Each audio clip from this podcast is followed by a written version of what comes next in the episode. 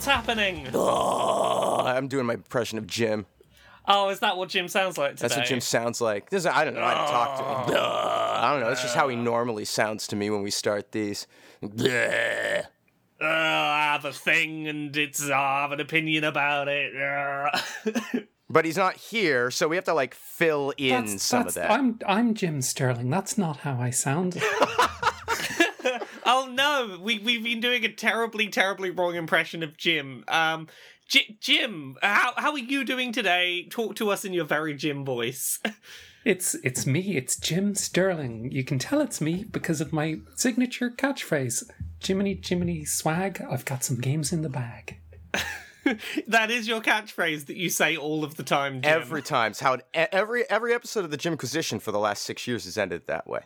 Yeah, if you've not heard it, that's because you've been you've been t- closing the tab too early. You're not, you're not sticking around to the end, and that that's insulting. I mean, that's that that is that is the worst form of insult. You you don't even know Jim's trademark catchphrase. Stay for the credits, people. People work hard on these things, and they deserve Yeah. acknowledgement. Yeah, you, if you want to know about the catchphrase, you got to listen to our show. I can't. stuff. Okay, I can't. I can't do this any longer. I have to confess, I'm not Jim. It's not. oh, not oh my god! I thought you Oh. were Jim. I'm, I'm so, so, betrayed. sorry. It was a foolproof rendition. I had no clue. Oh, I feel I feel terribly guilty now. But it's it's me, Casey. As uh, you, sh- you should feel guilty, Casey, who is is joining us again. Casey Explosion. People might know you as that sloth that's on Twitter. Indeed, but yeah, I'm I'm horribly guilty. I'm so sorry. I'm sorry. I won't do it Unfortunately. Jim has a really bad case of flu this week and wasn't able to come to the record. So we are so lucky to have Casey here. He's been dying this week. He has. It's not been a good one. It's not. It has not been good. I mean, it's. He had a doctor's appointment scheduled for Monday, then Yeah. got sick before going there, got his flu shot, then wound up in the hospital ER room later in the day to discover he has flu. Ah, I can just hear the anti-vaxxers now. Oh, he had a vaccine and he got sick. Vaccines are actually evil. yeah. So he's in bed where he belongs, resting up. I I took over half a gallon of chicken soup. That's not a joke. Literally half a gallon of chicken soup. Uh, because both him and Justin are just down. Well, I'm glad that, that he's got you there to, to protect him and make sure he, he you know has enough chicken soup to drown in. It's Yeah, oh, he could- be okay. yeah, you could definitely put a put an infant down in that soup. That I, yeah, yeah. So yes, uh, no Jim this week, but Casey is here. Who's got a video game they fancy talking about? Oh, I do. Y- you do, Casey. What what video games do you have that you have opinions of? I have opinions on all of them, fortunately. Even the ones I haven't played, but uh, this week I've uh, I've fin- just finished um, Lair of the Clockwork God from is it Size Five? I think I have seen that talked about a lot in the last couple of days, and that that has sort of like a like a part platformer, part kind of adventure type thing. Is that am I understanding that correctly? Yeah, that's accurate. It's kind of like there. There's two main characters. Uh, is it uh, Ben and Dan, um, who are the the developers? They did they did um, previous little point and click adventure games, and um, which I haven't played, but I played their previous game, The Swindle, which I really really liked. Oh, I know the swindle. Okay, okay. You, you mentioned that. Now I'm now I'm interested. Yeah, okay. So same developers as The Swindle, which is a game that I think a lot of people kind of kind of didn't appreciate as much as I did. So I'm like, yeah. So I was watching watching out for this for a while, and I was um, very very insistent that I wasn't going to buy any new games, and then I broke down and I bought it, and it's wonderful. So the, you switch between the two main characters, and one of them plays like a traditional kind of uh, point and click adventure and the other one plays completely different. He plays like a puzzle platformy type game. So you're switching between two different disparate genres of game. and using their unique tool sets to advance the story and progress. And it's it, it's a kind of game that both elements have to be really perfect.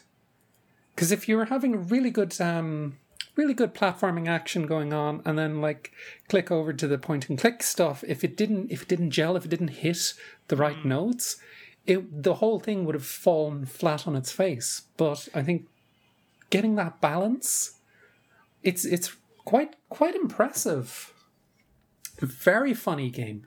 Yeah, we, we were talking about that sort of thing the other week with uh, Darksiders Genesis, where, you know, that's a fun game when you're doing the combat, but, like, anytime it tries to make you stop and do platforming, it's like, oh, this has just killed my enjoyment and felt like it stopped still. Like, if, if you're going to have more than one type of gameplay, you need to make sure they're all good, otherwise, people will remember whichever one was worst. Yeah, well, so and these are uh, the the prior games with these characters, uh, the Time Gentlemen Please and Ben There Dan That. Uh, both have been interesting to me. I the artistic style, the visual style that are in those games, kind of mm, maybe pushed me away from it a little bit. But I, the thing that I keep coming back to and keeps intriguing me about it is that they are supposed to be really funny. And there's such Yeah. a shortage of genuinely funny games out there that I, I feel eventually I'm I'm gonna buckle and Yeah. get over the other stuff that's held me back.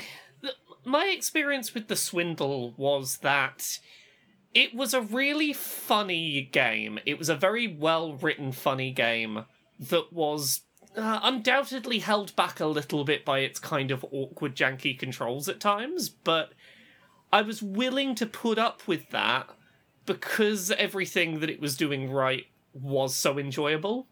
Like, it's one of those games that you can feel how hard it's trying, and it is nailing something so well that you're willing. Like, at least for me, I was able, I was willing to overlook a lot with it.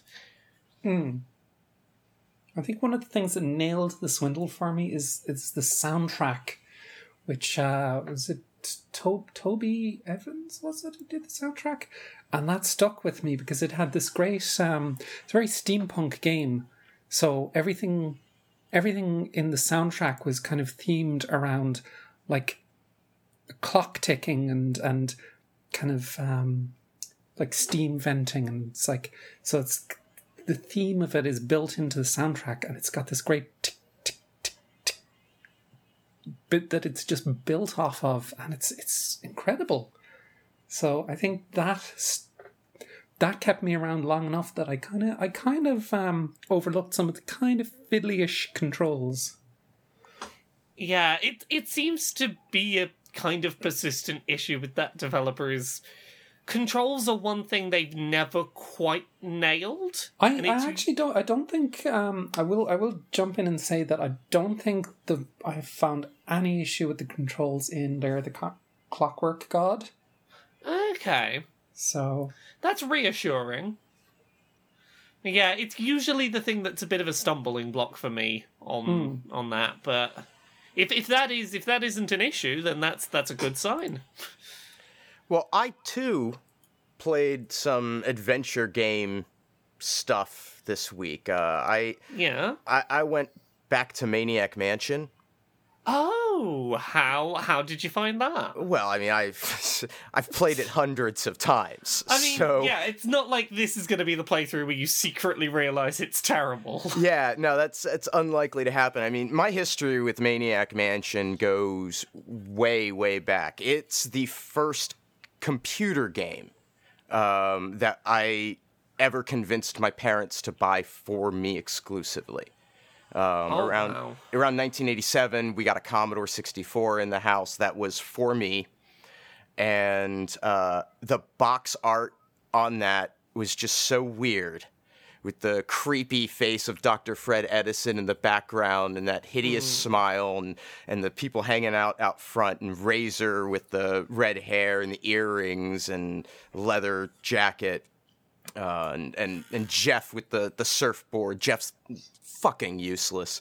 Uh, but uh, it, it really like it, it caught my eye right away and and it was not. It, it's a game that I'm really glad I played young and gained an interest in, but you know, and still, it's still good enough that I can return to it as an adult because there's a lot of humor in that that maybe isn't age appropriate for an eight year old.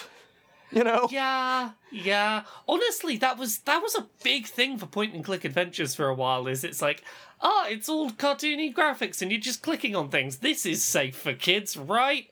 Oh, oh, that's some content you put in here. Yeah, I mean, and it's not so far as like Leisure Suit Larry. No, but it's know? definitely like it. You know, pushes on the boundaries of what an eight-year-old It it, might. it does. I mean, you know, when when you get one of the male characters captured by Nurse Edna, and she says, "Oh, I sh- I made a mistake. I should have tied you to my bed." Uh huh. Yeah. Hmm. And then later, when you're in Dr. Fred's lab and there's the periscope, and you don't have time to be screwing around with this stuff at this point in the game. You're actually on a time limit by the time you get to that periscope. But you look in it, and it's looking through the mirror over her bed. Well, I mean, here's the thing: the reason why she should have tied you to her bed. There's nothing, nothing dodgy about Nothing that. Nothing untoward. No. No, It's- it was it's so Fred can monitor. If if you have to be if you have to be kept hostage, at the very least you should be comfortable. It's Hmm. unfair not to tie you to the bed. But yeah, so I played it uh, almost. I almost got through two playthroughs on the stream last week. Um, I usually do Bernard Razor just because they're the most fun. Um, But I, I, I also really love. Uh, I believe it's Wendy is her name. Um, I, I might be getting that wrong. Uh, the the writer, I love her because I love the ending of getting the evil meteor a book contract as a means of stopping their plan. I mean, it's kind of a great solution. It really is. Uh, so yeah, that's that game holds up. I played the deluxe edition, uh, which is actually a fan remake uh, done in 2004, which you can find. Um, I think it's on the Internet Archive is is where I got it from this time around, uh, and that gives it. Yeah, that's a, a VGA graphics palette, so Yeah. it's not uh, hideous. I guess. yeah, Not that it looked bad, but it's certainly more viewable. Yeah, and it has some quality of life uh, improvements. It takes the, uh, it gets rid of the old user interface at the bottom and replaces it with one that is based on what they used in Day of the Tentacle. Uh, So you have inventory icons that are clearer and text icons that are uh, a little clearer, and you get right click options for automatically Oh. performing actions. Oh, that's lovely. Yeah, and and sometimes it does stupid things like um, there's a there's a puzzle in the original Maniac Mansion. Uh, there's well in, in both versions. There's a puzzle where there's a door that you have to get to, and you don't know that the door is there because it's been covered over with paint. And you find paint remover in a room. and use the paint remover on the wall and it exposes the door. In the original game, you could just take the can of paint remover and use it on the wall. In the deluxe edition, it requires you to open the paint can, use a paintbrush that you found in the same room as the paint remover, so it's not as though, you know, there's some additional puzzle involved with getting the paintbrush to make this happen. You use the paintbrush on the can and then use the brush now with the paint remover on the wall. And I must have spent 10 minutes trying to figure out what I was doing oh. wrong by trying to use the damn can on the wall. I mean, moon logic in point and click adventure games is one thing. It's another thing entirely to introduce more more of it to a remake of a game. and it and it all makes logical sense yeah, that you would do these steps to do that if you were a normal human being, but if you were sort I don't know, trying to find your way quickly through this environment in order to save your girlfriend who is about to have her brain sucked out by a mad scientist controlled by an evil meteor from outer space, maybe you could dispense with the brush.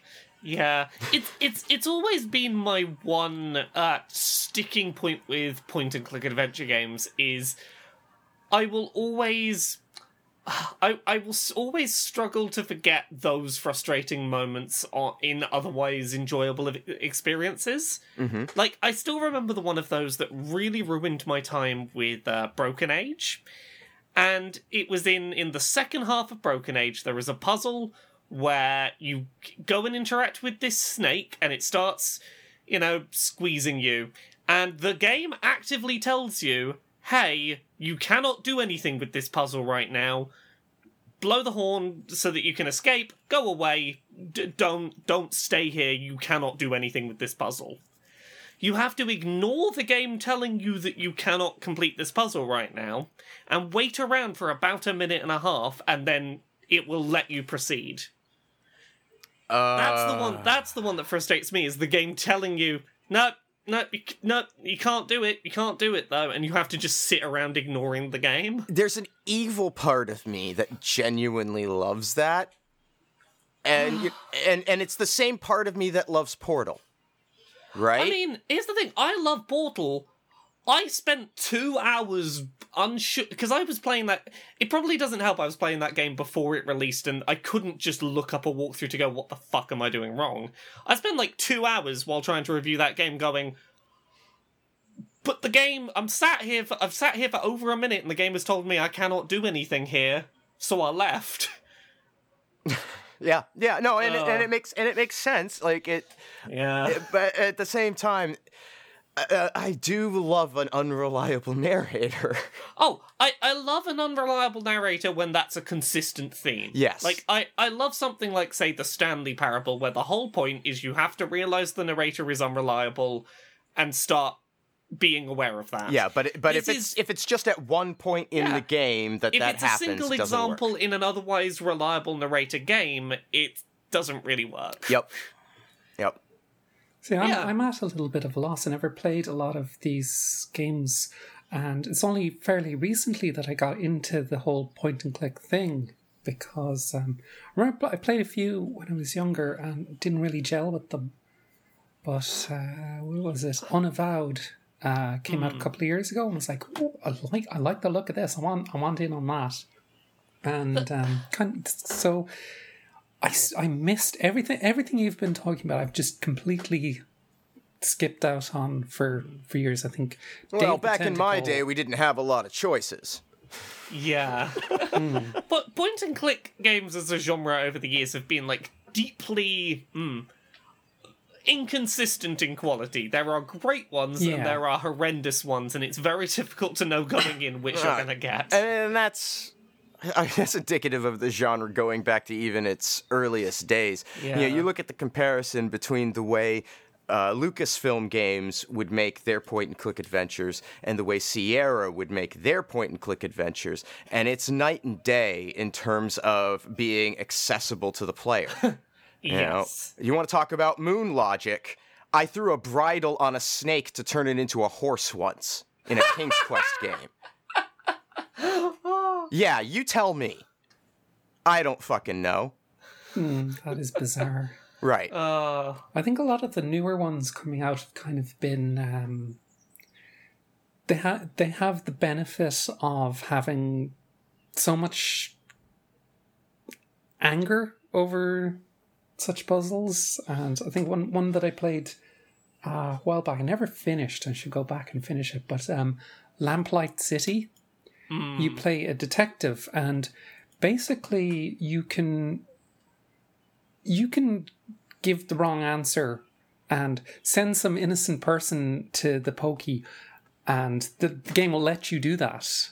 So it's kind of you can you can't you can't really dead end yourself that much. uh, there have been some historically dead end yourself in. Is it the um uh, Hitchhiker's Guide to the Galaxy one that if you don't pick up like one item before leaving Earth, you can get like hours and hours and hours into the game before realizing, nope, you can't complete the game. It's a cheese sandwich. yeah. Yeah, and actually, what you have to do is you have to take that cheese sandwich and feed it to a dog on the way to leave the planet. because if you do not, that dog is instead going to eat a passing fleet of microscopic integral, intergalactic travelers when you are on board their ship. Mm-hmm.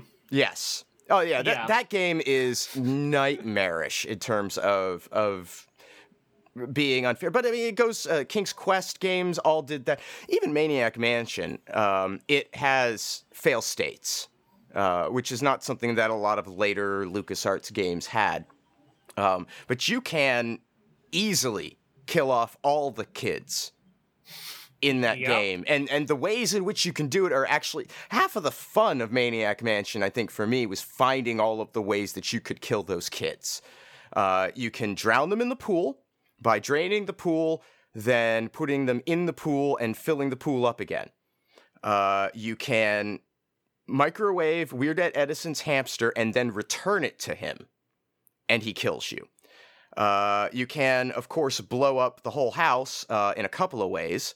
Uh, so yeah, and, and I love it too because then there's just a gravestone for your dead kid sitting out front, and it doesn't necessarily prevent you from finishing the game.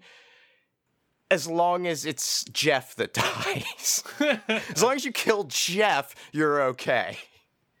Uh, but yeah, that, that was a real problem. With, I mean, I don't know, problem maybe isn't the right word. It was a facet of those games that I'm not sorry is gone now, for the most part. Ooh, ooh, exciting to me video game news that just happened. Mm-hmm. Ooh, and ma- maybe has has panned out. Uh, remember E3 last year?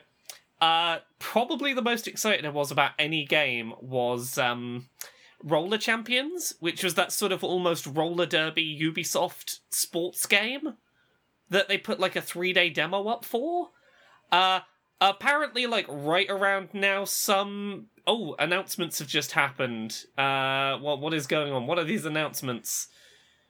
It it seems like there may finally be some news on when this game is actually coming out, which it's it's weirdly one of my most anticipated games of this year. So hooray! And what's I want to play more of this game already. Uh, Roller Champions. Hmm. Yeah, it's roller skating on a circular track. Uh, it's not So entirely roller derby rules, but it is basically try and complete uncontested laps of a circular track before cashing in your points and not having those points stolen back by the opposing team in a contact sport on skates. It's basically roller derby. I mean, it's kind of surprising to me that we haven't had a roller derby Oh. game before now.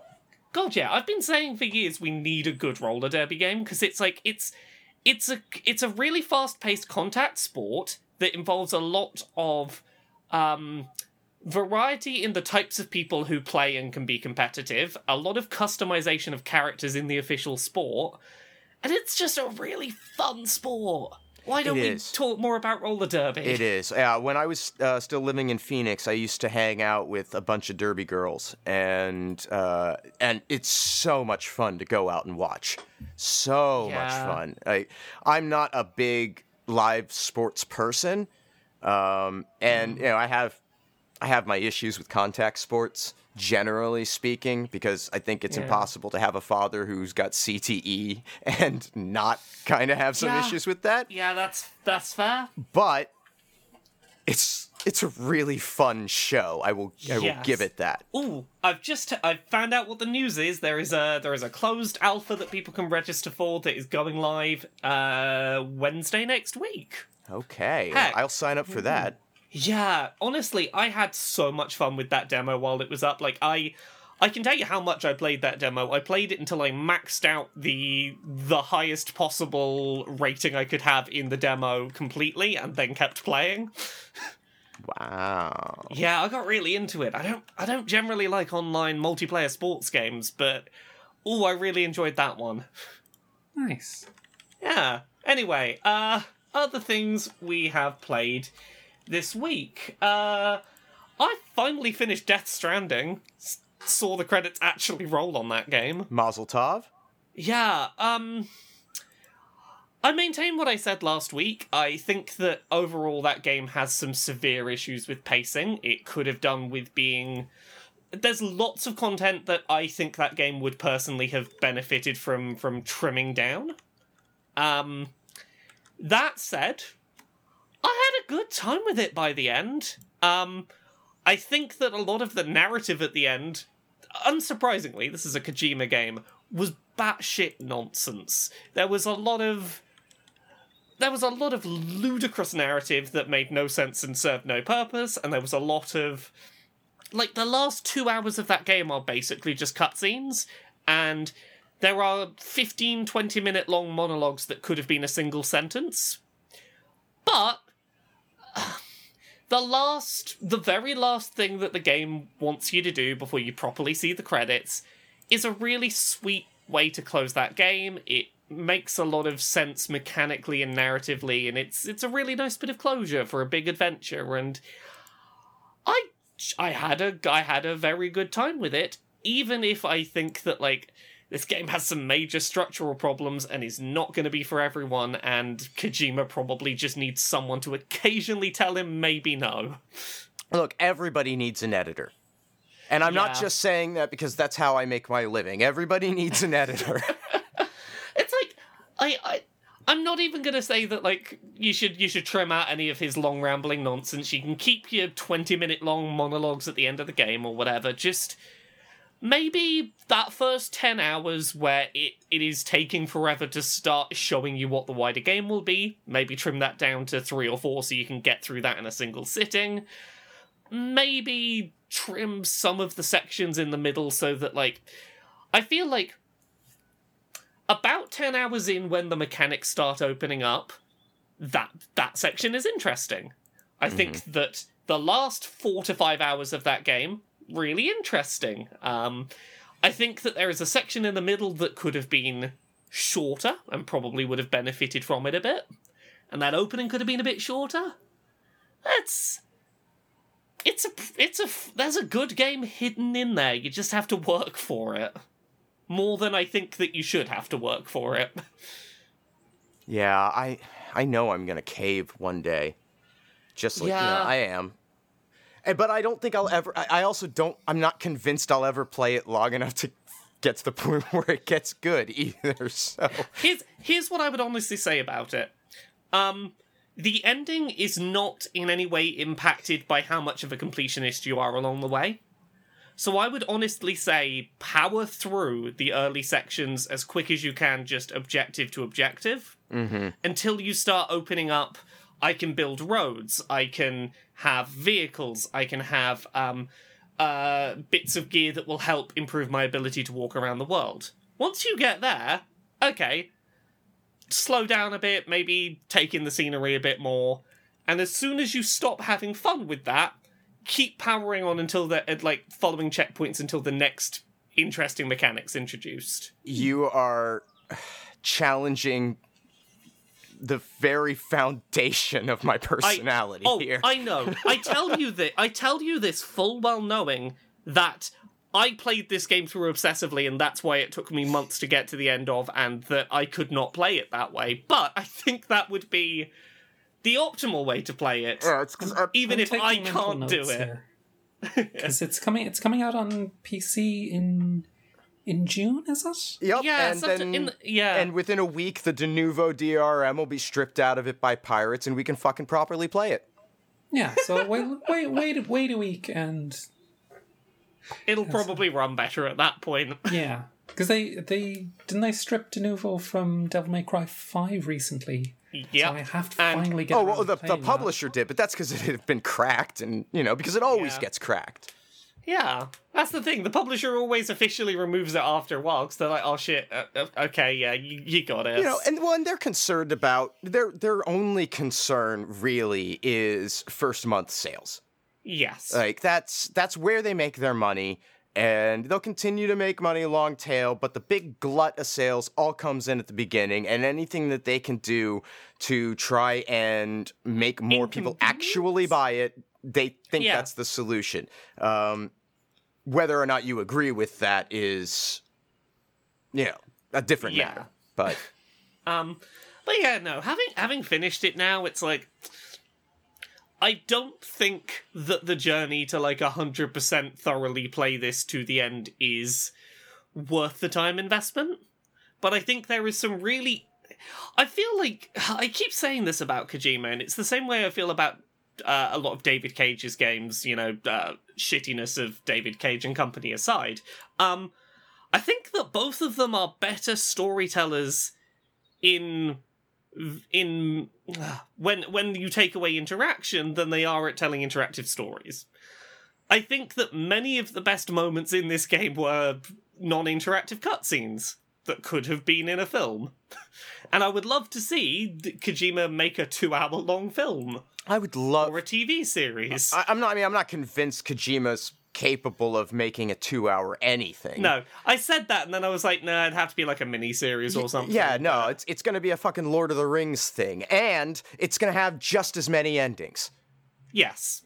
But like I the, it's not even that his gameplay is bad. There hmm. are times in Death Stranding where I could see what he was going for and the gameplay was reinforcing the narrative themes, but I needed little bits of gameplay. I didn't need the hours and hours and hours and hours there were that padded between every interesting story beat. Yeah. Yeah. But yeah, it is what it is. Um what about you both? Have either of you played anything else this week? Well, I'm still working my way through Shovel Knight. Yeah? Yeah. How how you getting on through that? Well, I finished Spectre Knight, which I loved. I love Mm-hmm. the Spectre Knight campaign. The way that character controls, its emphasis on aerial combat is really fun. Um, I I love what that then opens up in terms of uh, uh, traversal puzzles. So I really enjoyed Spectre Knight a ton. Uh, now I'm playing King Knight, uh, which has um, a version of Triple Triad that I could totally go the rest of my life without playing again. It's fine. It's fine. I, you know, I'm not like it's not bad. It's fine, but it's not a game that I'm strategically going to wrap my head around anytime soon. I don't think. And mm. so I'm I'm probably just going to plow through the platforming thing. But to the game's credit, one of the aspects I really like about King Knight's campaign is that it makes such a big deal out of the card game, and then se- and then the narrative itself is to ignore it. like yeah. the main character, King Knight, you know, he's he's oh oh, so I don't have to win at Joustus to take over the kingdom. I can just beat up the people who are currently the champions. Fine, and there's something kind of satisfying about that, and it makes me think of things like Pokemon, where. You know, yeah, oh, you could train all of these Pokemon and strategize combat, but why doesn't anybody just beat up these kids and take their patches? I mean, yeah. Yeah.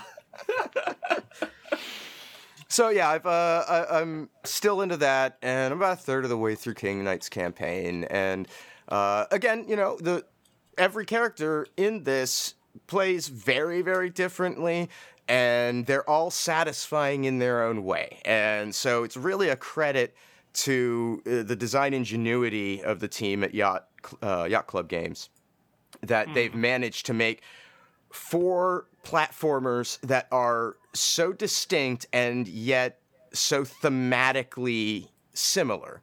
Um, they work fantastically well. It, it's one of the best platformers I've played probably in 10 years. So, I, I need to get around to playing that sooner or later. I'm, I'm, it's been sitting in my Steam library for years. Oh. I need I need to play it. I mean, I bought had the same problem years ago. yeah, hmm. I got it at launch. I think I played Shovel Knight halfway through and then stopped, and now there's all these campaigns and a multiplayer showdown mode, which, by the way, is also excellent. Ooh, I'll have to try that. Yeah, yeah. No, you you need to get on that. I, I will as soon as as soon as this this itch for Slay the Spire stops stops tingling my tingly receptors. It's just like I can't. Yeah, I've watched you I play this. can't- Sell me on it. It's a collectible card game type deck buildy roguelike thingy bob, and it, it just it I cannot describe just how it gets those little tendrils into your brain. It just scratches an itch. It is hmm. satisfying in ways that are just and I I yeah I can I have not played a game quite as I won't say addictive, but it just it just it's satisfying in a way that I haven't played since either Darkest Dungeon or FTL. Hmm. So it, it's just like you you build up your your deck as you go along through the through the stages and you can get some amazing uh, combos with with the different cards, and it's like, oh, I want this card, and what what am, you figure out ways to do things by combining uh, different effects that aren't obvious at first, but when you kind of get into the deep game there, it's like, oh, now I can use this and this, and it's going to be devastating, and it's like, oh my god, I can't believe I just pulled that off, and it just you, it feels it makes you feel incredibly clever and that you've kind of that you've, you've kind of just hit upon something that is utterly broken. Like you've outwitted the game in some way. yeah. Hmm. And it just it just it just there is an itch there that it scratches that I, I yeah i can't so there's loads of games that i want to kind of go back to and play more of but i'm kind of like "Nah, i need to slay spires. Need to. Because um yeah there's a load, load of games that i've that i was playing last year that i kind of uh that i need to go back to and I haven't finished that I was really loving and enjoying and just that entire last year was was incredible with the amount of stuff that came out in the Yeah. sh- in a very short space of time and it kind of like it's it, it kind of overwhelmed me I mean, a lot. there's there's there's a reason I've only just gotten around to finishing going through Death Stranding. Last winter was busy with games. it was insane Oh, Yeah. ridiculous I, I only finished uh, Sekiro recently as well and yeah, is is this your first time finishing it? It is, and I want to pl- I want to play it again. Uh, do do it kind of like a challenge run to play it play through a new game plus while I'm wearing my fursuit head. I, I I hear your visibility through that is surprisingly decent. Yeah, it is. I, I'm I'm impressed, and I can wear my glasses under it as well. So I was like, that will definitely help for a game Yeah. like Sekiro. but I had such a good time with that, and I just I felt elated at finishing it because not just because I don't finish games that often. I think I think that's I think that's a problem with a lot of people. And um, Oh, yeah. so I decided I will not get any new games for for this is my new New Year's resolution or whatever. And I kind of I kind of just like let's let's try finish a couple of things. So another one I want to go back to is um, Pathologic Two. But I, I'm I'm genuinely anxious about starting that one up again because I don't know if either of you have played that, but it is it is upsetting to play. It is stressful and just it it oof, it is- Yeah, I've there are a I've few played games. enough of it. I've played enough of it to know that it, it it's not comfort gaming. No, there are a few games that I can think of that I've seen that have less interest in whether or not you're having a good time playing it. it's a fantastic game from from the standpoint of this this does something completely different to what you've been trained for mm-hmm. with a lot of kind of open world games and you kind of like you kind of you kind of have an expectation of oh I'll go do this side quest I'll go do that side that quest and there's this intense pressure in pathologic where you have to if you don't do things something is going to go horribly wrong with some other quest line. It's everything's horrible. Everything's happening at once and you've got to kind of manage your time a little with that. And it's it's a stressful game. And I love it. I love it so much for what it does but I can't I can't make a recommendation without qualifying it that this is an upsetting game to play. It it it, it con- it's got this it conjures this dread in you while playing it. Like it is it is miserable and it, it it's brilliant. It's one of the most essential gaming experiences I have ever had in my life. Oh, But it's not for everybody. yeah.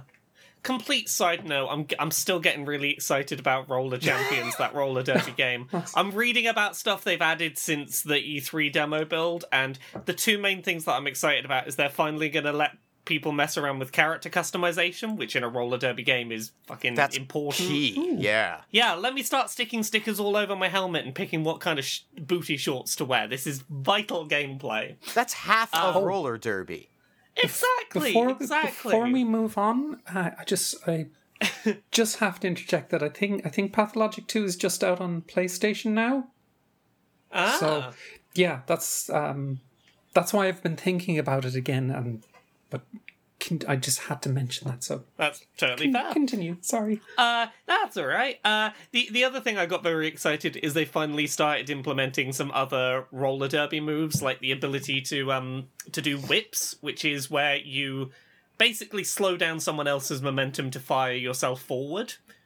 So you can do those now. And as a roller derby person, I found that really exciting. Anyway, other things that aren't a demo I'm excited about. Ooh, There's wait, a dem- wait, there's a demo you're not there's a- excited about?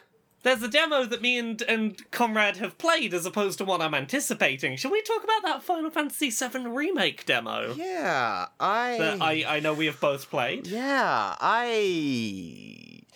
I think it's great. I'm going This to is your this is your first time getting your hands on the On- the anything to do with the remake. on the remake. Yeah, that's. Yeah. I think it's great and probably not for me. yeah. Yeah, I am very bad at it, and I, I don't know. I I played the original Final Fantasy VII a few times over the course of my life, and there is certainly something to be said for that first time that you have the uh, the fight against a big robot and it kicks your ass because you weren't really prepared for the strategy yet.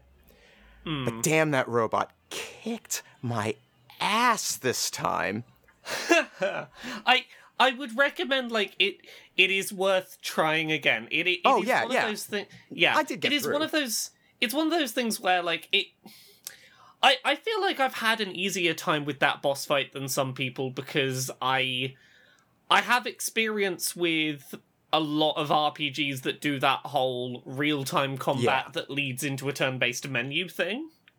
Which is definitely not something everyone has experience with. Yeah, that's that's the thing. My uh, my JRPG experience is pretty limited to turn-based stuff, you know, or or at least active time battle mechanics. Yes. Um, and I, I mean, I, I've, I'm sure I have played a couple that are, you know, a little more active in in their gameplay, but I, I honestly can't remember any of them right now because I didn't stick with them long enough to yeah. carry on with it.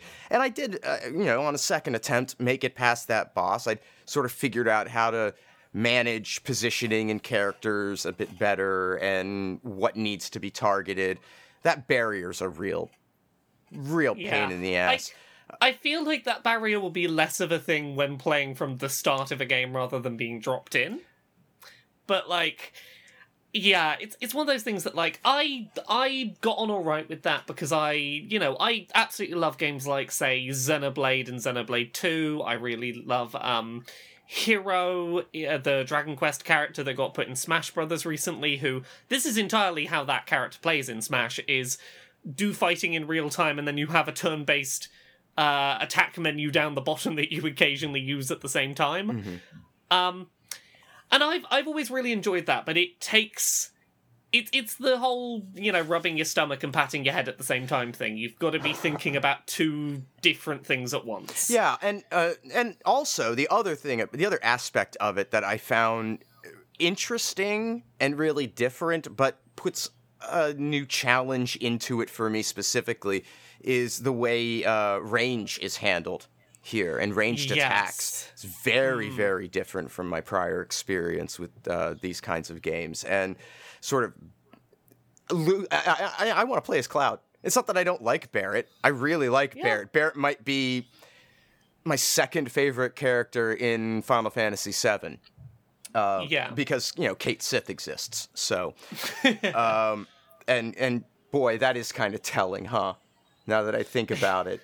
now I think about my life and the direction it has gone, it makes complete sense that I was attracted to Cait Sith early on.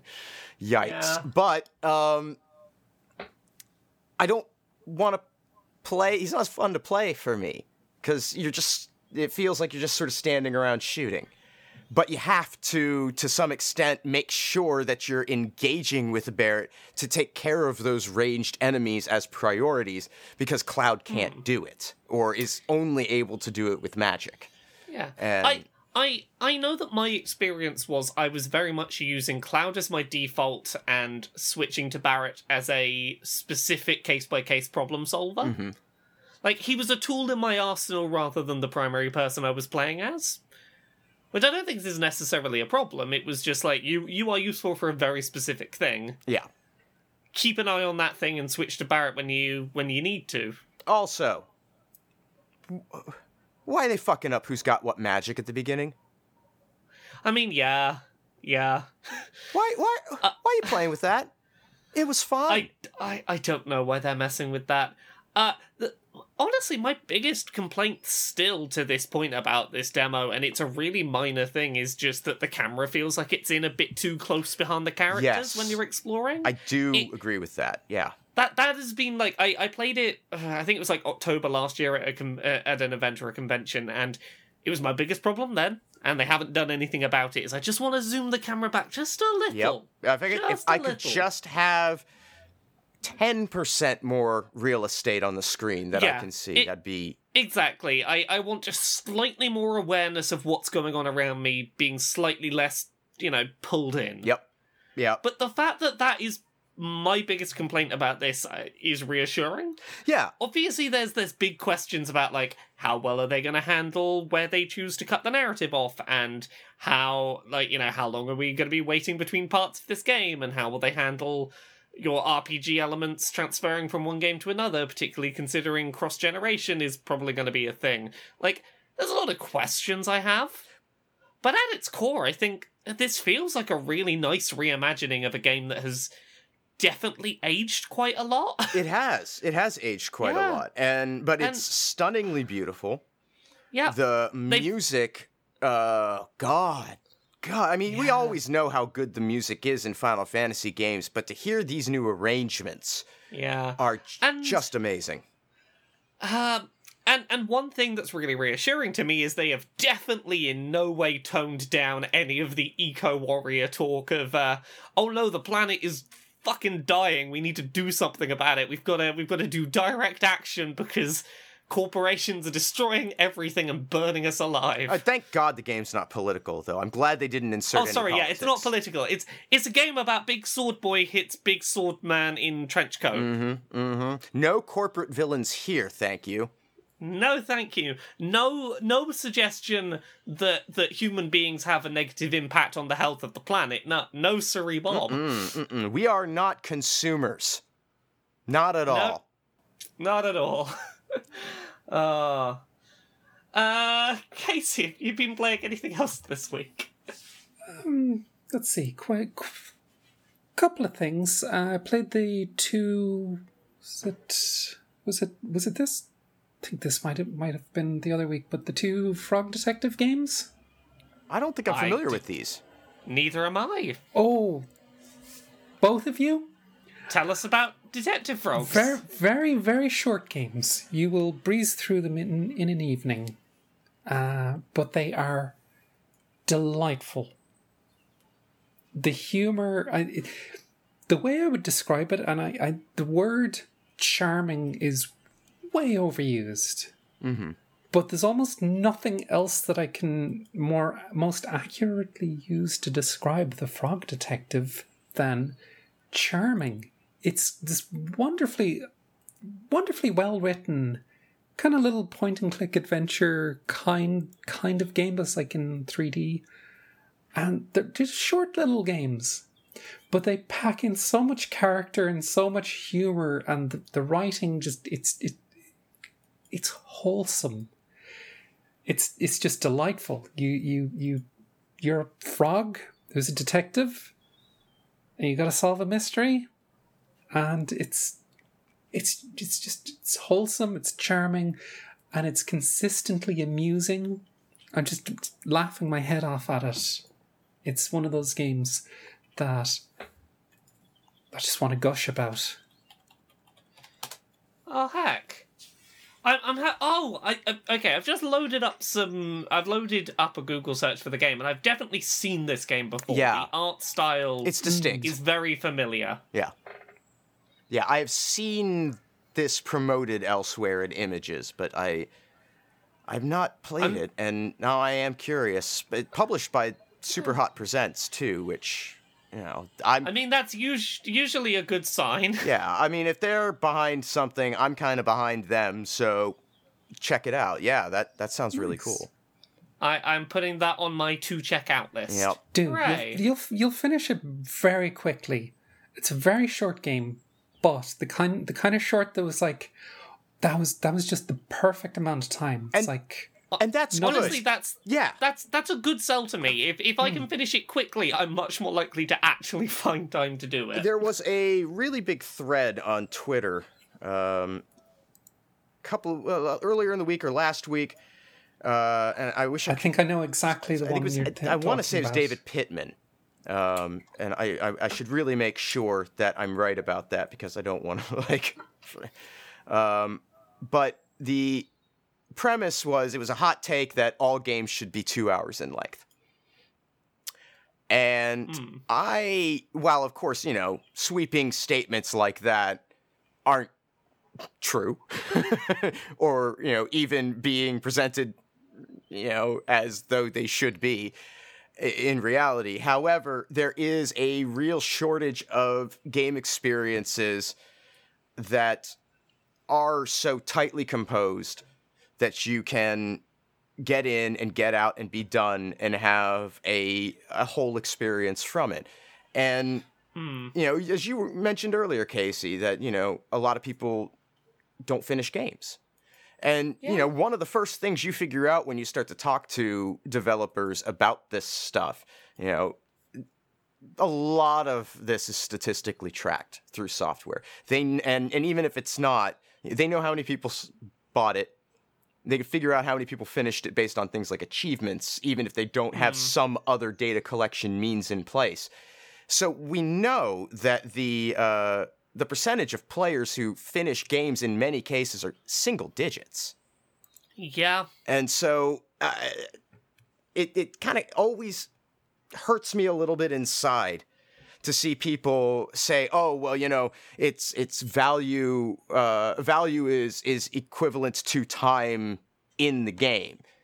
Oh god, no. I I so much like here's it's what I was saying about Death Stranding. I would have enjoyed that game more had it been a shorter game. I I value my time and it not feeling like it's being wasted and like I one of my favorite games I played last year was Florence, this little mobile game. It's maybe 45 minutes long about someone sort of falling in and out of love in a relationship and it's a beautiful work of art I could play in one sitting, and it made it so much easier for me to recommend it to people. Hmm. I wasn't expecting someone to put down tens of hours to, to understand why I liked a thing. I think another another game that I absolutely adored that was very very brief, but just just left left me impressed as hell was Donut County. Yeah, I don't adored yeah. that game. It's wonderful, it really is. Also, did we just have Jim join the call?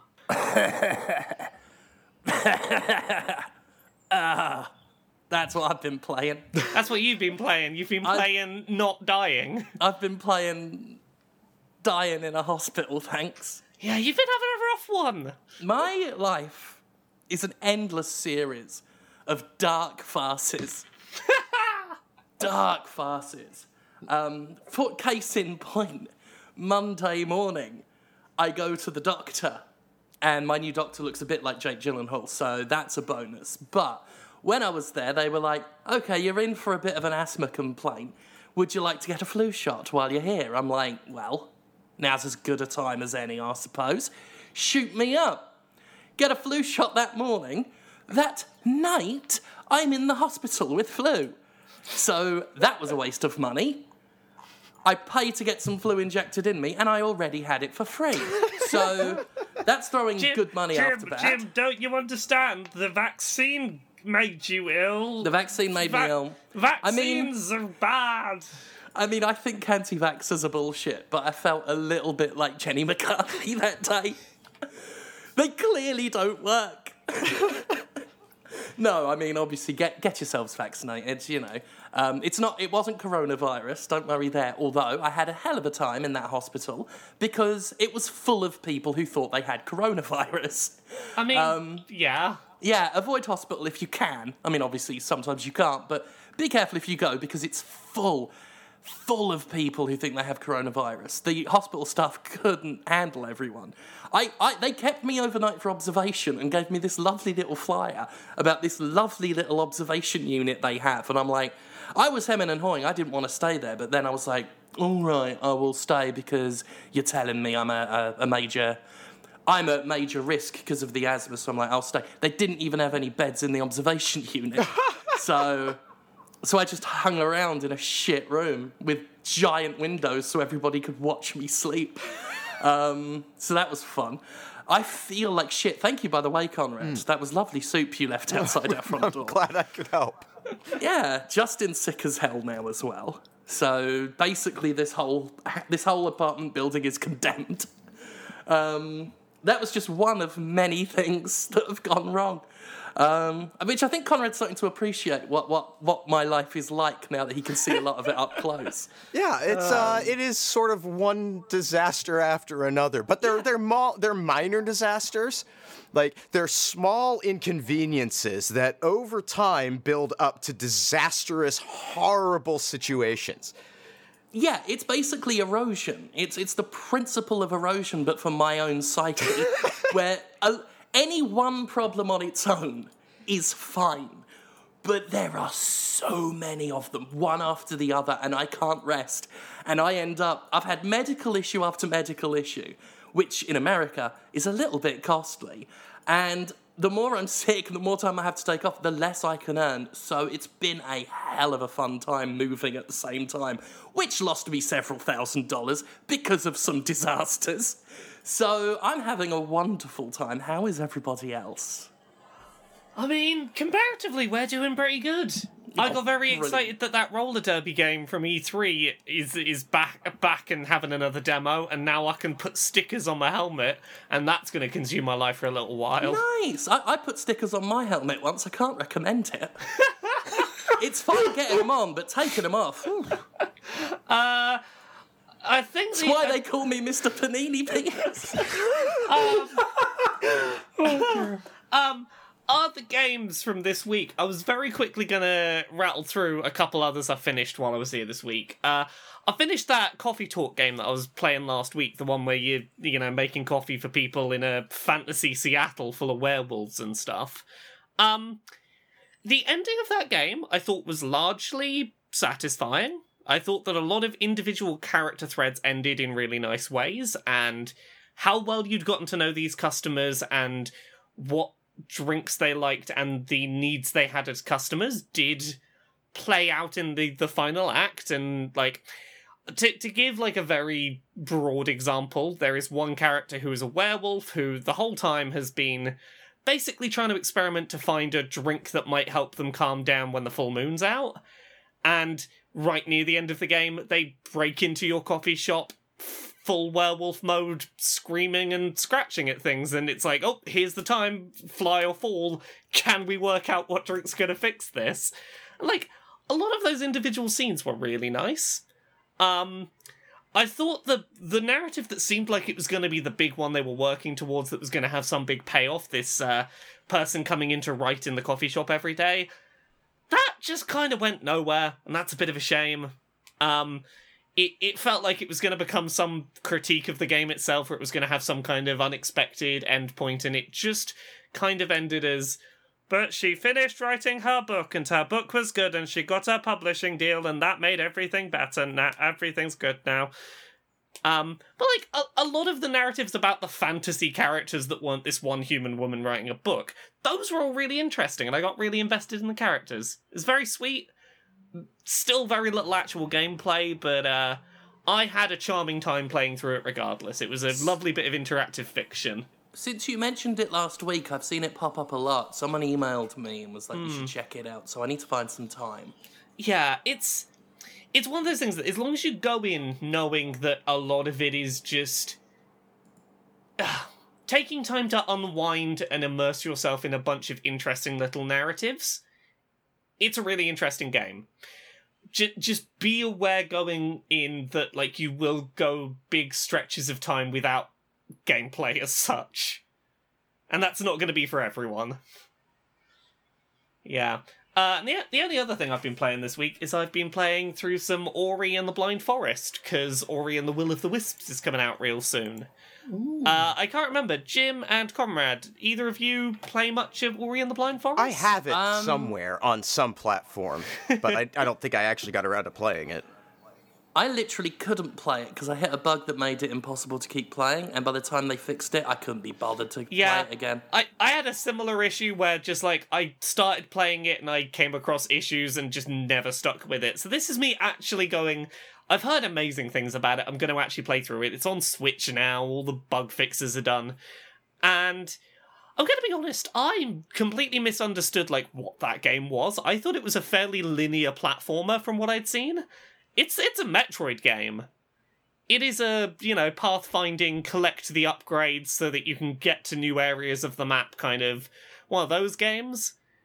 It the narrative seems really it- it's a gorgeous game. The narrative is like predictable. You can see the you can see a mile away. It's like oh yeah you're gonna try and make me feel sad about that in a minute. Oh oh i know exactly what's gonna happen.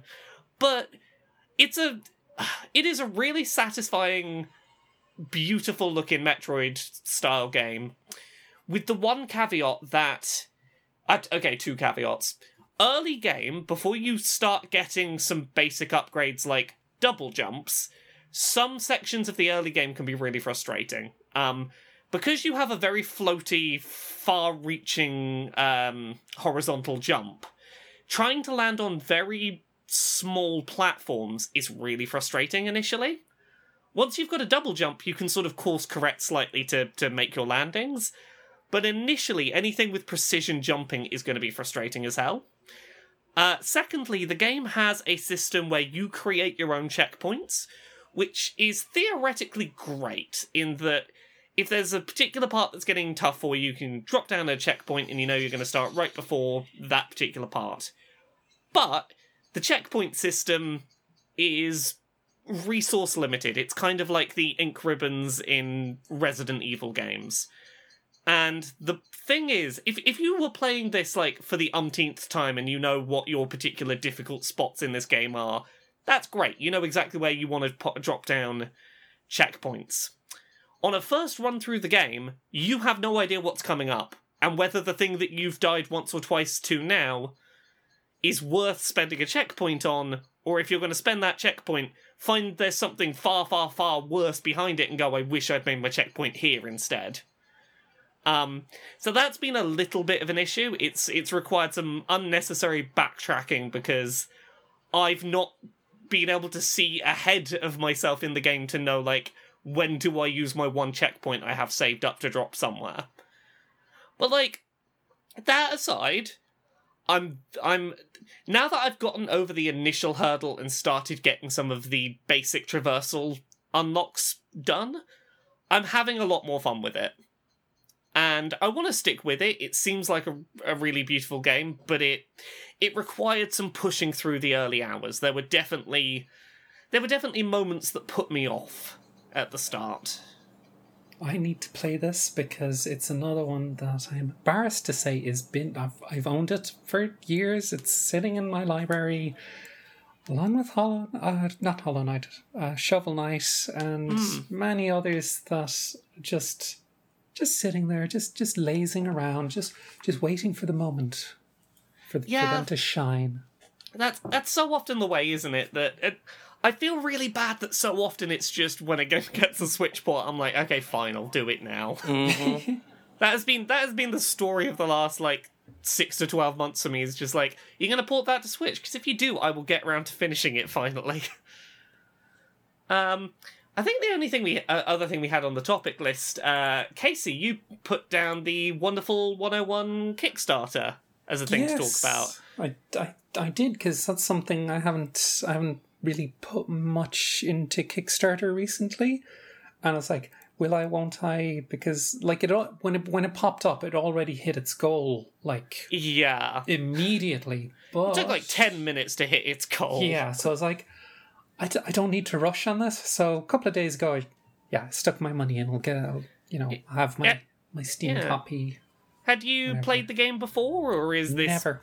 Okay. So Uh, I'm excited because it's it's one of those it's one of those games that I learned about and was like, oh, I'd love that if they if they if they put that on the PC, I'd get that. Because uh, I think one of one of my favorite, for probably one of my first console ports that I played on on PC and was one of the first games that I that I played with a controller on PC was uh, Metal Gear Rising, which I adored. Oh my god, I loved that great so game. much. Mm. It's. It, uh, am I right that I'm the only person who has played through Wonderful 101 on the podcast? I think I played uh, the demo that they released alongside Yeah. it when it first released. Yeah, I- I played the and I played it several times. I liked it, but it was also one of those things that I'm like, I'm not paying full retail for this experience. Yeah. So, Wonderful 101, um. I think it's a fantastic Platinum game, but it's one that its its demo really didn't do it justice. Um it is a game that I think it's probably one of Platinum's least accessible games in that it it's one of it's one of their games that not only takes a while to start again introducing its mechanics and give you a feel for like what it's building towards, but the mechanics themselves take some wrangling your hands around. Um, for anyone who's never played it, who's listening, it's basically superhero Pikmin. You are a superhero. You collect up villagers uh, that you're trying to rescue from like burning trains and things like that. But the catch is you can transform them into large objects if you have enough of them. So you could draw sort of like um, a right angle with these uh, citizens to make like a gun, and then you can use the gun to shoot, or you can make them into a, a sword made out of people. And once you unlock a few different of these abilities, it very much becomes like any other Platinum game. It's a combat game where you're switching between different combat styles on the fly. Um, you're trying to use these collected people to solve problems. You might be making them into bridges or using them uh, to make a paper aeroplane so you can glide down to somewhere. It's got a lot of really creative ideas. Um, I think the villain in it is fantastically performed. They are they are great. The final act of that game is peak platinum, where they, you know, when platinum sometimes has the end of a game and they will just like reach what anyone else would go, yes, that is the ludicrous end point, and then one up themselves about six times trying to make it bigger and more bombastic. It's a great game for like having one of those kind of platinum endings. Nice. Um, it just. Uh, I don't know how this game is going to feel while trying. A, a big part of what made the what I really enjoyed about this game was it was really easy to, with the touchscreen on the Wii U, quickly draw lines to make your various weapons, and to switch between them. And I don't know how that's going to feel on a controller without the touchscreen option. Um, and also, yeah, it does take a few. It takes until you have two or three of these weapons in your arsenal for the game to start really opening up. And the the demo they had on Wii U really didn't sell sell it well, which is a shame because like I I love that game and I'm I'm glad it's getting another lease at life. It just yeah, it, it did not sell well, and I can understand why that demo didn't do the best job in the world at promoting it. Well, how do we feel about the campaign?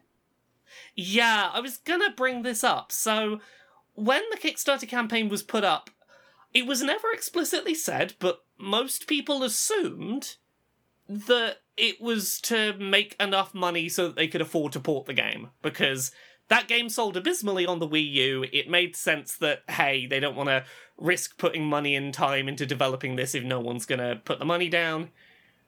But as it turns out, that game's coming out in like two months or a month and a half. It it's it's ported. It, hmm. it's like ready to go. They just need to pay for certification and stuff. And they've now actively said, "Oh yeah, we didn't actually need the money to make the game. We just wanted to to bring the community together." And I'm like, hmm, So make a Making fucking spend- website. Yeah. it- here's the thing. Even if they just said, like, look, we're not sure people are going to buy this, this covers our certification costs or something, that would have been one thing. But to try and be like, no, we needed you to spend your money ahead of the game being finished to, to build a community. We don't believe you when you say you want this game, so we're gonna have to ask you to give us money to justify its Yeah, release. ex- Bullshit. except, except we believe you enough that we will spend however many months we've spent making the ports. Right. yeah, I. hmm, I mean, here's the thing. This game was such a niche game that sold so terribly that for the people who love it, I'm glad that this Kickstarter basically gives them an opportunity to get merch that never would have otherwise existed. For them, uh, that's great. Sure. It just But- feels to me like a misuse of the platform. Yeah. It's not the first time this has been a thing. No, it's not. And I'm not even I'm not even opposed to it if they're just be open with why you're asking for the money. exactly. It's make a clear dis- if if you're not asking for the money to fund creating the thing, be clear about that up because front. this isn't you know, this isn't like it's one of those things like oh there's only x number of crowdfunding dollars out there and here is this completed project that doesn't need the money taking the money out of that pool. That's bullshit. There's no Yeah. such limited pool of resources. People are going to fund the things that they want and not fund the things that they don't have interest in. However it still kind of feels unnecessary for them to do it in this fashion sell the merch Yeah. those people will still buy the merch. Indeed. Yeah. If anything, they'll probably buy more because they won't be limited to I have to buy this one get this one piece of merch and I would have to pledge it a second time and get a second copy of the game to get a different piece of merch. Just let them buy the things. Put up a Kickstarter for merchandise for the game Yeah. alongside yeah, like yeah. To be honest, I, I, it, it, it did feel cynical, but I was so excited I didn't care. And that's I fair. mean, Ooh. in the moment, I was excited that it was up on Kickstarter and it was getting a port. It, it only feels cynical in hindsight, but This is how the game industry operates, though. Hmm. They operate with blatant cynicism that no one's going to care about because video games. I mean, they they were right. I, I- mean, I it's, it's a ultimately am working not- business model. I'm not bothered enough by this that I'm gonna, you know, not buy the game. No, I still want the port. Fine, you got my money. Okay, sure. Yep, they they have my money now. I don't. Uh, well, they will in a couple of days. I think it's ending this weekend, so they they will have my money. I'm not complaining. It is a bit cynical, but compared to the rest of the game industry, it's kind of it's small. It's it's such small beans that I, I don't think we can really care. Death by a thousand cuts. Yeah, yeah. It's just a drop in the ocean compared to season passes and battle passes and ah, get get get in on this now, quick! It's like uh, yeah, it's it's a glorified glorified pre pre pre order. Pre-order. Yeah. Sorry, but yeah, it's I can't I can't muster up any any kind of genuine annoyance. And that's how the window gets dragged. That's it. That's Yeah. how it happens. Is that we can't must and I don't blame you, right? Like I certainly can't fault anyone for not caring enough about this stuff. This this isn't important enough for me to use my limited energy I have left in this terrible world to get angry about this. Absolutely. But we also do have to recognize that that is how the slow erosion of Yeah. these things go. It- yeah. Mo- moments like this are how microtransactions became the norm, and Yep. you know, season passes. It it's all It's all bad. small steps. it's all that, bad. Small steps that we that just aren't big enough for us to bother. And not to toot my massive panini covered horn, but, but, some of us were calling it out from the start and were being pilloried by the community for it. A community that now agrees with a lot of what I was saying. not that I get credit for it. They give the credit to fucking Yong Yea. Uh, yeah, it's it, it's not a great situation, but yeah. Oh well, Jim, you Oh, didn't get well. you you weren't here when we talked about the Final Fantasy VII demo. Did you have thoughts on that? God, Jessie deserves to get some dick. It's all she wants. it's all she wants. She's got to have it. I hope she gets it.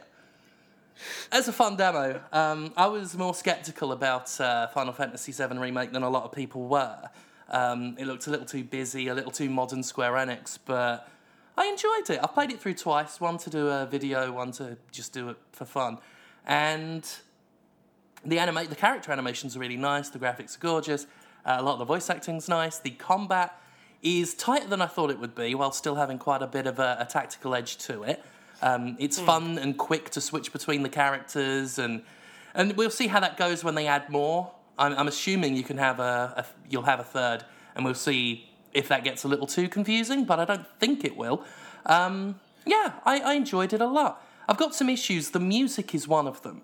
The original Final Fantasy VII soundtrack is brilliant, but here it's got that problem that so many modern soundtracks have, where it's all orchestral, which makes it sound better from a luxury standpoint, but not from a melodic standpoint. The tunes get buried under so much production.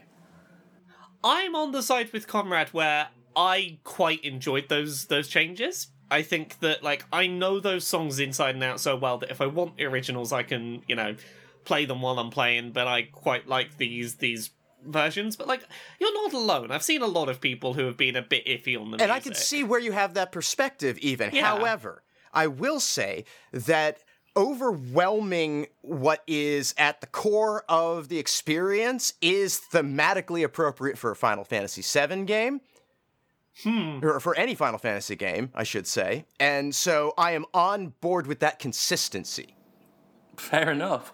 Um, for me, I mean, what really sold, what what really um, dampened my my uh, enjoyment of the music specifically was the uh, the scenes with Heidegger and Sh- uh, President Shinra, where the Shinra theme comes in, which is one of the that tune in the original is supposed to sound very strong and very foreboding as a result, whereas here it's just weak. And and I understand that for a lot of it they need to keep the the music understated now because of the full, fully voiced cast. You can't have that competing with the music. But it really has reduced, for me at least, the bite of that. And while we're talking about that, I'm also a little worried that it might be more po-faced, which is a very modern Square Enix problem. Um, and my case in point there is Heidegger in those scenes with President Shinra.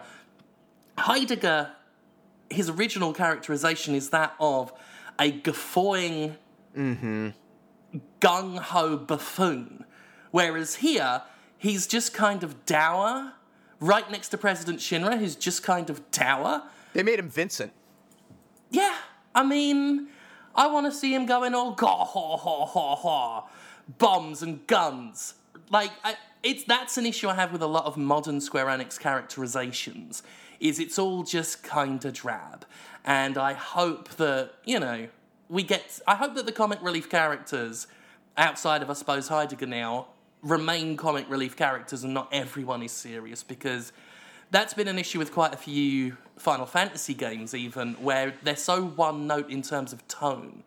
And Final Fantasy 15 was a really nice break from that, which it demonstrates that they can still do light-hearted while retaining some st- serious storylines and themes. Um, so I hope that you know when we get to characters like Cait Sith, when we get to the Turks, um, although from what I've seen of the Turks, it looks like they've downplayed them as well in terms of their their comic um, capabilities. Um, those are really the only two major concerns I have, and they're kind of ancillary to the gameplay, which is really good.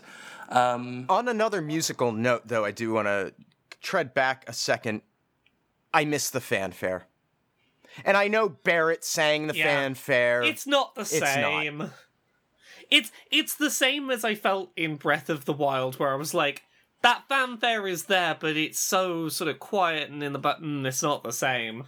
But it can't be the same, right? We have to move on. We have to accept that things change. I mean, none of these things bother me enough that like I I'm feeling quite Yep. optimistic about this. I'm sure I'm going to have a great time with it. I'm it. glad they released the demo. It, it allayed a lot of concerns I had because, you know, I'm not ashamed to admit that I was one of the more skeptical people when it was announced and when I saw trailers. It just looked a little too latter day Square Enix to me, and I don't trust them. But It's very easy to be cynical about something like this. So yeah, The- I get it. the the more of it I I get to play, the more of it, the more convinced I am that I'm going to have a good yeah, time. yeah, I'm, I'm, I've got no doubt now that it's at the very least a rock solid game um, with potential to be a, a, you know, I think it's going to be everything that people who have been looking forward to it uh, have been hoping for. I think certainly the reactions to the demo demonstrate that anyone who was really hyped for it already, that hype has not been diminished by this. Everyone seems to love it. Yeah. I think this remake's going to please a ton of people. I think I'll be satisfied playing it. I have a feeling it's Yeah. going to be a uh, a massive critical hit when it comes out.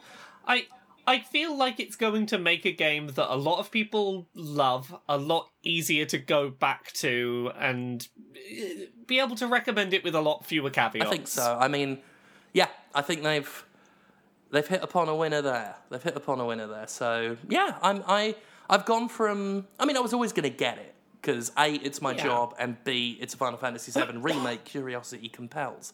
But now I'm like really looking forward to April 10th. So yeah, that demo did a great job. I also love that it was the exact same demo that they released for the original Final Fantasy VII mm-hmm. from beginning to end, the exact same one, which which was a nice touch, nice and nostalgic. So yeah, good, good stuff. Is that coming out on PC? Uh, I believe it's a year. It's going to be exclusive on PS4 for a year, and then it's coming to other stuff. I don't know if PC is included. Uh, Fantasy Seven, make you see. Uh, I know it's coming to Xbox after a year. Uh, let's have a look. Uh, it's only confirmed for Xbox a year from now. Uh, if it's anything like 15, it will eventually come to PC, but it'll probably take a while. I'll I'll get to it eventually. I I, I I'm sorry, I've kind of tuned out during the whole thing because it's kind of it's kind of like my excitement for I, I adored the original Final Fantasy VII. It was one of my favorite games as a kid, and so. But I've kind of I've kind of tuned out of all the remake news because it's the kind of thing that seems to have been happening for a long time and I've no idea when, when, when it's going to get here and things like that. And I'm just like, I, I'm pushing this to the back of my mind, and when it when it happens, it happens. I I get that feeling. I will occasionally, if I'm excited about something, or just know I'm going to get round to it eventually, and just go, right, right, don't want to know anymore. Tell me when it's in my hands and I can play it on the thing I have. Yeah, I've I think that's a very natural response. been kind, kind that's that's kind of my feeling. Also, while while it, while I was you know kind of like just zoning out, that had had the chance to go take a sneaky pee. Fair enough. I mean, take those opportunities where you can. Whenever I get a chance to piss, I'm gonna take that chance, even if I don't need one.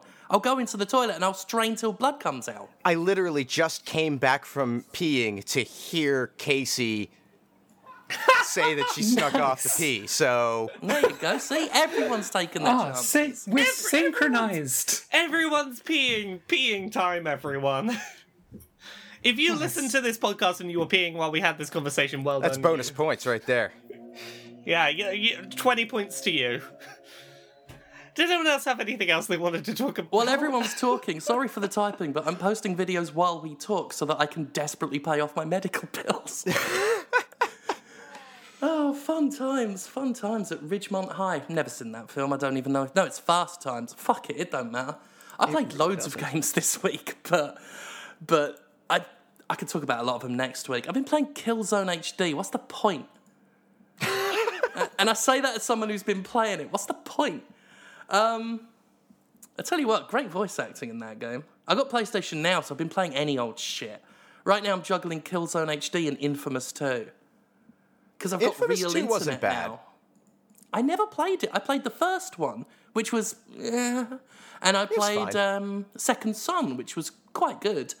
Um, so I'm only a little ways into Infamous 2. Um, but yeah, I, I see that they gave you a big metal stick to hit things with, which makes the melee a lot better. Um, so yeah, that's good. Though I really want to play Second Son again now. That one was was quite fun. Um, Killzone HD. I, I decided I'm just going to go through all the kill zones again. Um, voice acting is great for a PS2 game. It helps that Sean Pertwee's in it. He's my favourite actor, and he's so good they brought him back in Killzone 2 as a different character just to have him in Oh, again. he is fantastic. Fucking love him. His voice is I was, incredible. I was just I was just thinking about have you ever seen the movie Dog Soldiers? I have not, and I really want to. It's one of the few Sean You Pertwee must. films I haven't seen.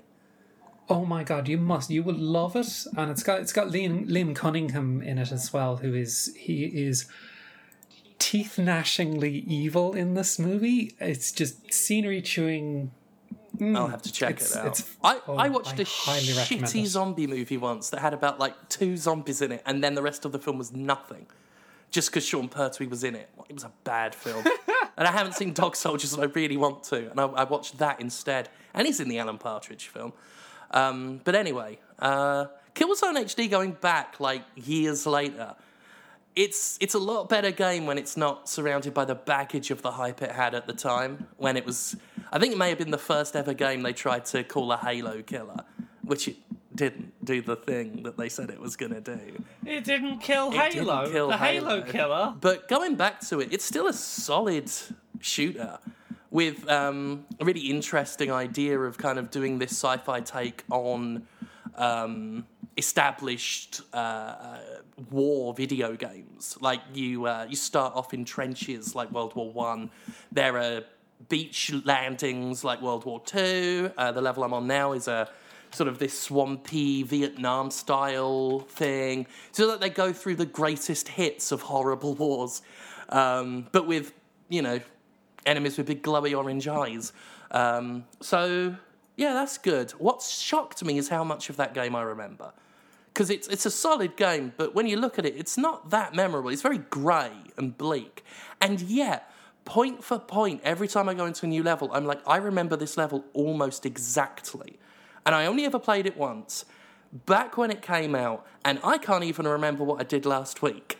And yet, for some reason, out of everything I've ever played, I remember the first Killzone more than anything. And I literally don't know why, because it's not even that memorable. But there you go. I remembered the twist. I remembered the character names. I remembered the level order. I don't know why. But, you know, it made me getting through it a, a bit quicker. So there you go. Um, uh, that's about it. That'll do. I think I've. Is that us all done? We all I think done. That's enough, isn't it?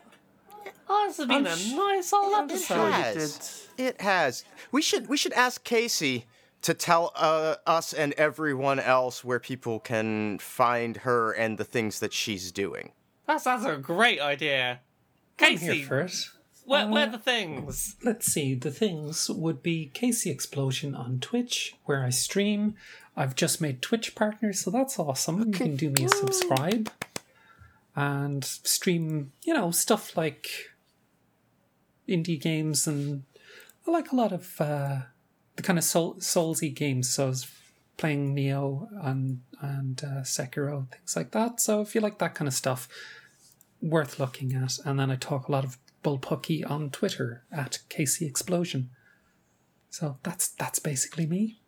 Heck, this is the bit where I jump in because usually I go before those other two, so I'm going to jump in. Yeah, in. go now. for it. Laura, Laura K Buzz, all of the places. Laura K Buzz on Twitter, Twitch, YouTube, Patreon. That's the one that pays the bills.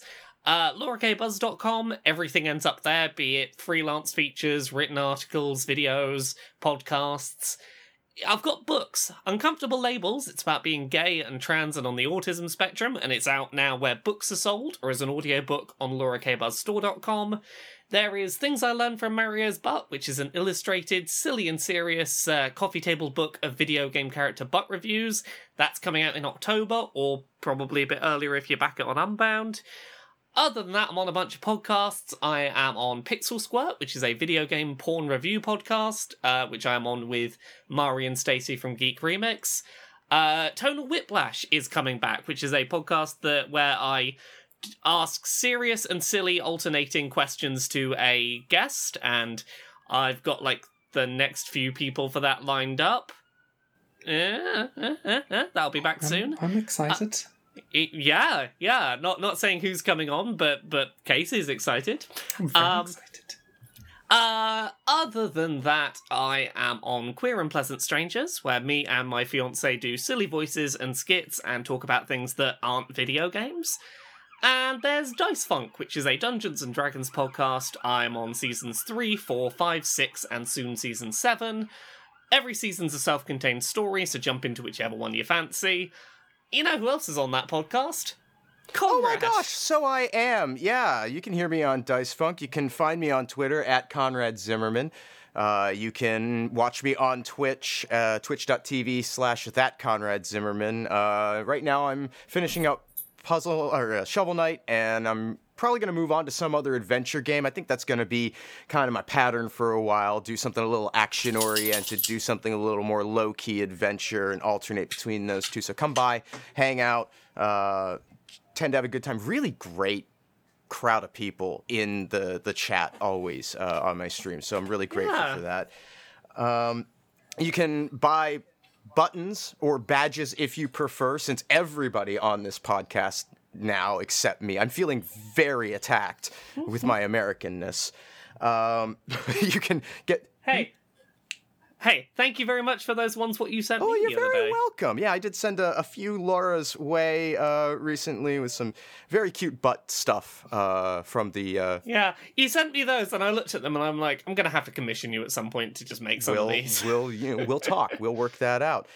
Um, you can also buy audiobooks that I record at conradreads.com.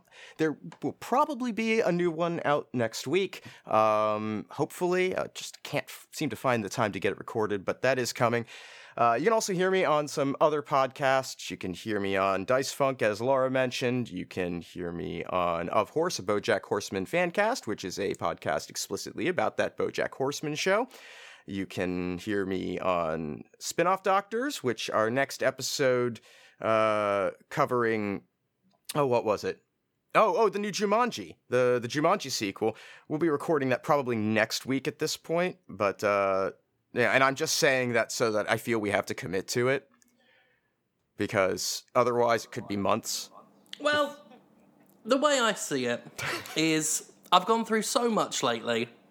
Surely nothing will get in the way next week. Surely nothing will get in the way next week. Surely nothing's going to happen. Um, but I do that, and I also do another podcast, sort of, uh, occasionally with uh, with my good friend Jim Sterling called Boston's Favorite Son, where we tried to get our mutual friend Jonathan uh, to be famous once again because he deserves it, and we demand it. And it is March.